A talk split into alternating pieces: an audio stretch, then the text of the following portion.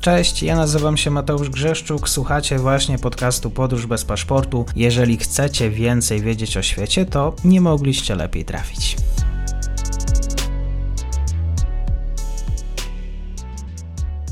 Dzień dobry wszystkim słuchaczom. Na początku y, odcinka serdecznie zachęcam standardowo do subskrypcji kanału Podróż bez paszportu, również do obserwowania nas na kanałach social media.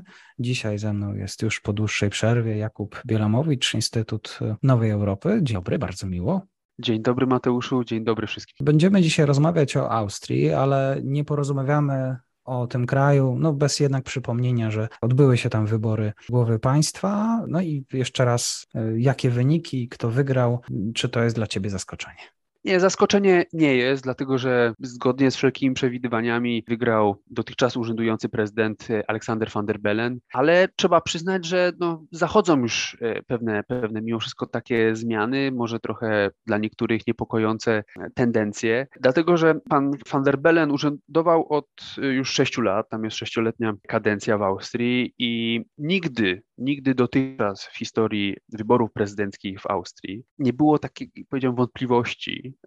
czy dotychczas urzędujący prezydent uzyska reelekcję. Zawsze się to udawało z bardzo dużą przewagą 70-80%, więc to były tego typu takie wybory, powiedziałbym w zasadzie zatwierdzające kogoś na tym urzędzie na kolejną kadencję. Wynika to przede wszystkim z tego, że no, prezydent Austrii ma taką bardzo symboliczną, stabilizującą funkcję. Najczęściej są to mężowie stanu lub osoby, które w trakcie urzędowania stają się tymi mężami stanu, stają się takimi, powiedziałbym, prawdziwymi arbitrami sporu politycznego w tym kraju. No i dlatego nawet y, tak jak mieliśmy tym razem, te główne partie e, polityczne, one nie wystawiają swoich kontrkandydatów. Dokładnie, dokładnie tak się stało tym razem. Mieliśmy właśnie pana van der Bellena, on wywodzi się z Partii Zielonych, ale jest bardziej takim centrowym, e, centrowym liberałem i naprzeciw, naprzeciw niemu wystąpili tak naprawdę tylko kandydaci albo właśnie takiej populistycznej prawicy, FPÖ, myślę, że zaraz o tej partii powiemy, Austriacka Partia Wolnościowa i poza tym to w zasadzie byli kandydaci tacy, powiedziałbym, satyryczni, jak to się mówi, że tak powiem, w, w politologii, to znaczy kandydaci, którzy no, próbują skapitalizować może pewne frustracje społeczne, pewną niechęć obywateli już do, do polityki, no i w ten sposób najczęściej albo wypromować samego siebie, albo być może spróbować, spróbować się, e, się mimo wszystko przebić, zrobić jakąś taką niespodziankę.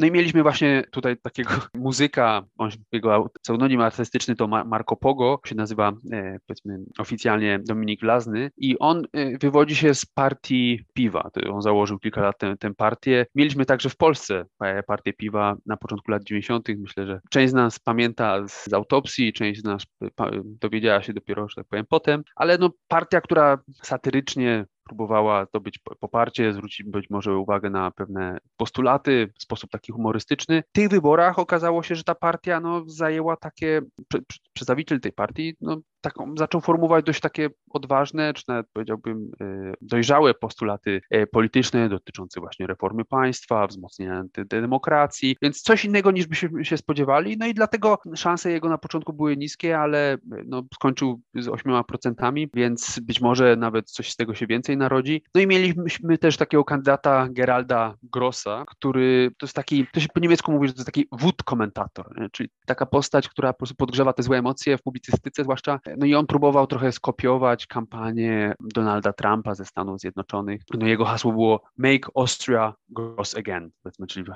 było w ten sposób taka no, zabawa słowna w nawiązaniu do jego e, nazwiska, ale no, sukcesu nie odniósł ale być na pewno sam siebie e, wypromował. Więc tak naprawdę Van der Bellen nie miał żadnej takiej poważnej konkurencji e, w tych wyborach. Rozchodziło się tylko o to, czy wygra w pierwszej turze, tak jak wszyscy jego poprzednicy, czy będzie musiał z którymś z tych takich powiedzmy satyrycznych, mało poważnych kandydatów zmierzyć się w drugiej turze. No i uzyskał 56%, czyli no te kilka procent, punktów procentowych więcej niż jest potrzebne, e, żeby już w pierwszej turze zwyciężyć. No i wygrał, wygrał kadencję na kolejne 6 lat. Sam ma już, to już jest jest wiekowy polityk, dlatego że ma 78 lat, więc no, pytanie, pytanie w jakiej formie będzie prawował ten urząd przez kolejne, kolejne 6 lat. Zobaczymy też, jak, jak będzie wymagająca dla niego scena polityczna w Austrii, dlatego że przez, przez ostat, ostatnia kadencja, ta jego pierwsza kadencja no, wpływała w warunkach takich dość, powiedziałem, turbulentnych. I zresztą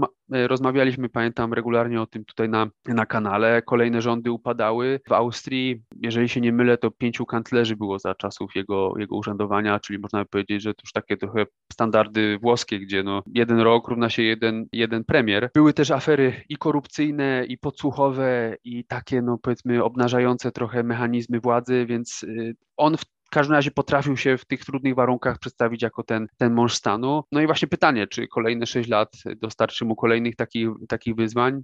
Do tej pory się sprawdzał, czy może będzie to spokojniejsza kadencja. Sądząc po tym, jakie są problemy na świecie, w Europie, także w Austrii, no nie sądzę, żeby było tak spokojnie. Myślę, że Austrię i Europę e, czekają e, dość e, istotne zmiany i pęknięcia, zwłaszcza w obliczu wiadomych kryzysów inflacyjnych i energetycznych. W każdym razie no, Austria wychodzi z tych wyborów no, ze sprawdzonym szanowanym, powiedzmy ogólnie przez pewien mainstream polityczny w tym kraju prezydentem. Powiedziałeś o tym, że wiele będzie zależeć od tego, czy ta polityka austriacka no, będzie wymagała od niego tej aktywności. Czy Austriacy należą do aktywnych wyborców, tych, którzy rozliczają swoich polityków? Nie, no tutaj y, wydaje się, że, y, że sądząc choćby na, patrząc na frekwencję w tych wyborach, mieliśmy 65% y, poszło, poszło w niedzielę głosować. Przy, tak jak mówię, wyborach, w których tak naprawdę chodziło o zatwierdzenie dotychczasowego prezydenta, więc no, nie jest to oczywiście bardzo, bardzo dużo, mniej niż w poprzednich wyborach, o kilka punktów procentowych, no ale wciąż jest widoczna aktywność e, austriackich wyborców, więc to tak patrząc na samą, na samą frekwencję. Poza tym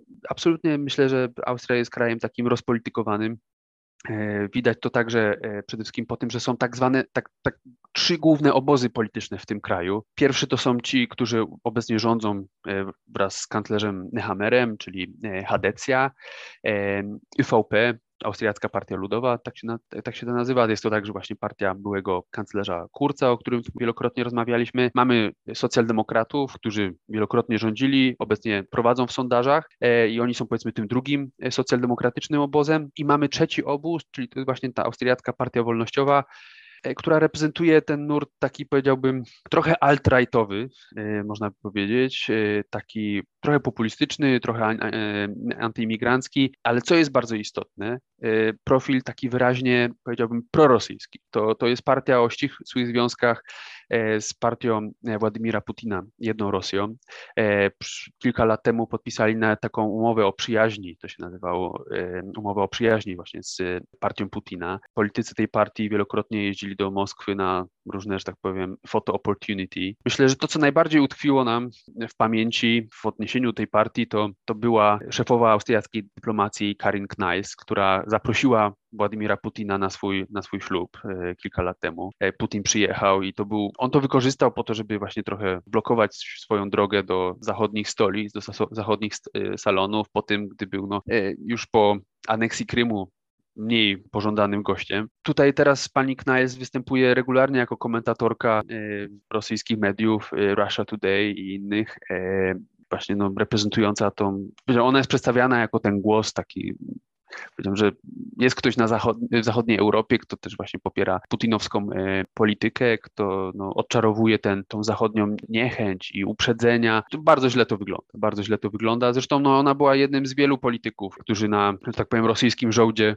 e, pracowali co najmniej teraz zupełnie tak pod ręką. E, mam dwóch, trzech kanclerzy, którzy zasiadali w zarządach i radach nadzorczych e, rosyjskich spółek. Nawet były kanclerz e, Christian Kern, Alfred Gusenbauer, Wolfgang Schüssel. No, oni oczywiście zrezygnowali teraz po, po tej zawieruszce, która no, wstrząsnęła na pewno także właśnie austriacką polityką, ale myślę, że nie tak bardzo, jakbyśmy chcieli, czyli oczywiście po lutym tego roku. Myślę, że to jest też taki trochę ciekawy wątek, to znaczy właśnie dlaczego, dlaczego te właśnie prorosyjskie rosyjskie nurty, one są tak obecne właśnie w austriackiej polityce. Dlaczego ta perspektywa austriackiej polityki jest tak odmienna w stosunku do Moskwy niż na przykład e, nasza? E, no, tu parę, parę jest wątków.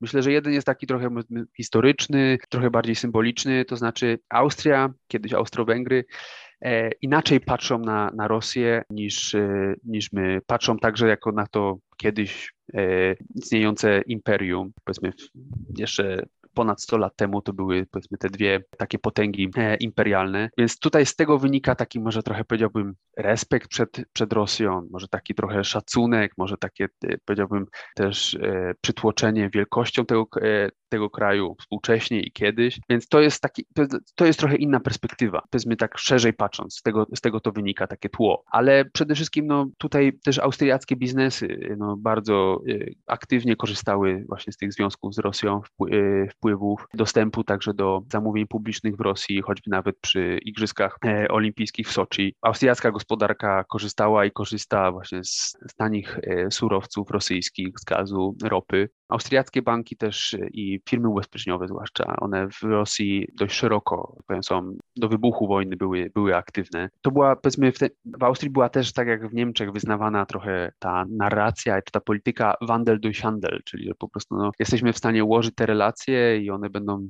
trwale dobre, właśnie w oparciu o ten e, te związki biznesowe. No ale no widać, no to, że pod tym względem na pewno wybuch wojny na Ukrainie był szokiem dla austriackiej polityki, ale myślę, że nie tak dużym, jak jakbyśmy może tego oczekiwali, czy może byśmy wnioskowali, dlatego że przed naszą rozmową e, sięgnąłem nawet do takich e, aktualnych ankiet e, czy, czy badań nastrojów społecznych i tutaj widzimy, że jeżeli pada pytanie zadane Austriakom o to, kto bardziej traci na sankcjach, no to prawie połowa, 46% Austriaków odpowiada, że, że to Unia Europejska jest większą, większą ofiarą tych sankcji, a że tylko 14% tylko mówi, że, e, że Rosja. No więc o, tam jest trochę to inaczej, inaczej odbierane. To znaczy, że przez powiedzmy pewną też odległość geograficzną, jacy trochę mają też poczucie, że to nie jest do końca ich wojna, że to jest jakaś tam wojna, która się dzieje na wschodzie. Myślę, że często tutaj też brakuje takiego, powiedziałbym, pewnego połączenia e,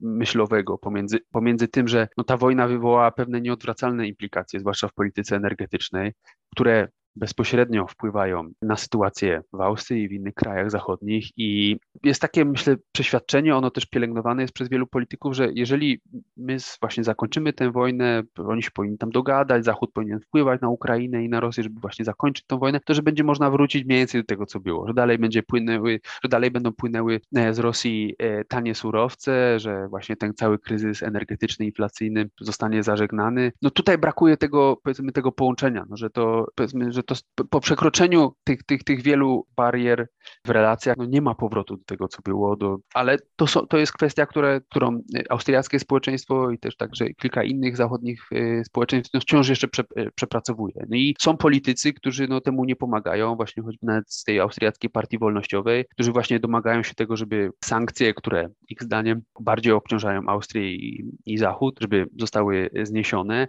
Nawet y, usilnie starają się zorganizować w tej sprawie referendum w Austrii, refer referendum, w którym obywatele mieliby się wypowiedzieć właśnie, czy chcą utrzymania sankcji, czy nie, czy Austria powinna w nich uczestniczyć. No i jak popatrzymy także na właśnie sondaże, no to oni uderzają w czuły punkt, dlatego że sondaż e, z sierpnia, września pokazuje, że 26% e, Austriaków uważa, że te sankcje powinny zostać całkiem, całkiem zniesione. 26, czyli co czwarte Austriak uważa, że sankcje powinny zostać zniesione i 12% uważa, że one zostały, y, powinny zostać y, poluzowane. To jest mniej więcej taka trochę, y, trochę to koreluje ta liczba z, z bazą wyborczą właśnie Austriackiej Partii Wolnościowej. No tak to wygląda. To co, to, co robi rząd, żeby może przygotować, przygotować Austriaków na, na zimę, no to powiedzmy nie wykracza, nie wykracza poza standardowe działania innych rządów w, Europie, to znaczy maksymalne ceny, ceny prądu do pewnego poziomu zużycia.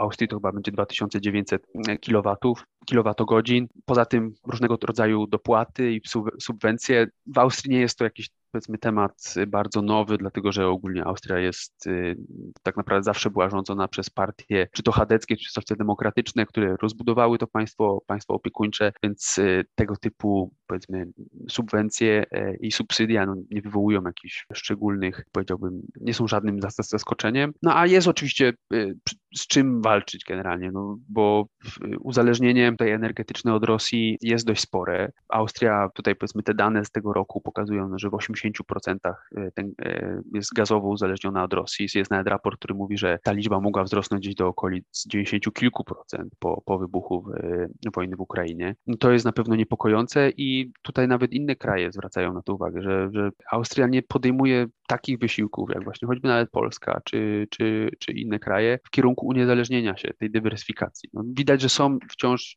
i siły polityczne i, i, i, inne niepolityczne siły w tym kraju, które, no, na którym, którym zależy na utrzymaniu tego, tego stanu, który jest, który jest absolutnie swoistą e, pułapką. I wydaje się, że ta lekcja jeszcze tam cały czas no, nie do końca, nie do końca została odrobiona. A jeszcze tylko powiem na koniec, że no, e, bo to może będzie, będzie ciekawe, że no, jeżeli popatrzymy tak na ten sam kryzys, już powiedzmy nie tylko energetyczny, ale także inflacyjny, no to Austria powiedzmy jest w takiej unijnej średniej, no, czyli 9-10%.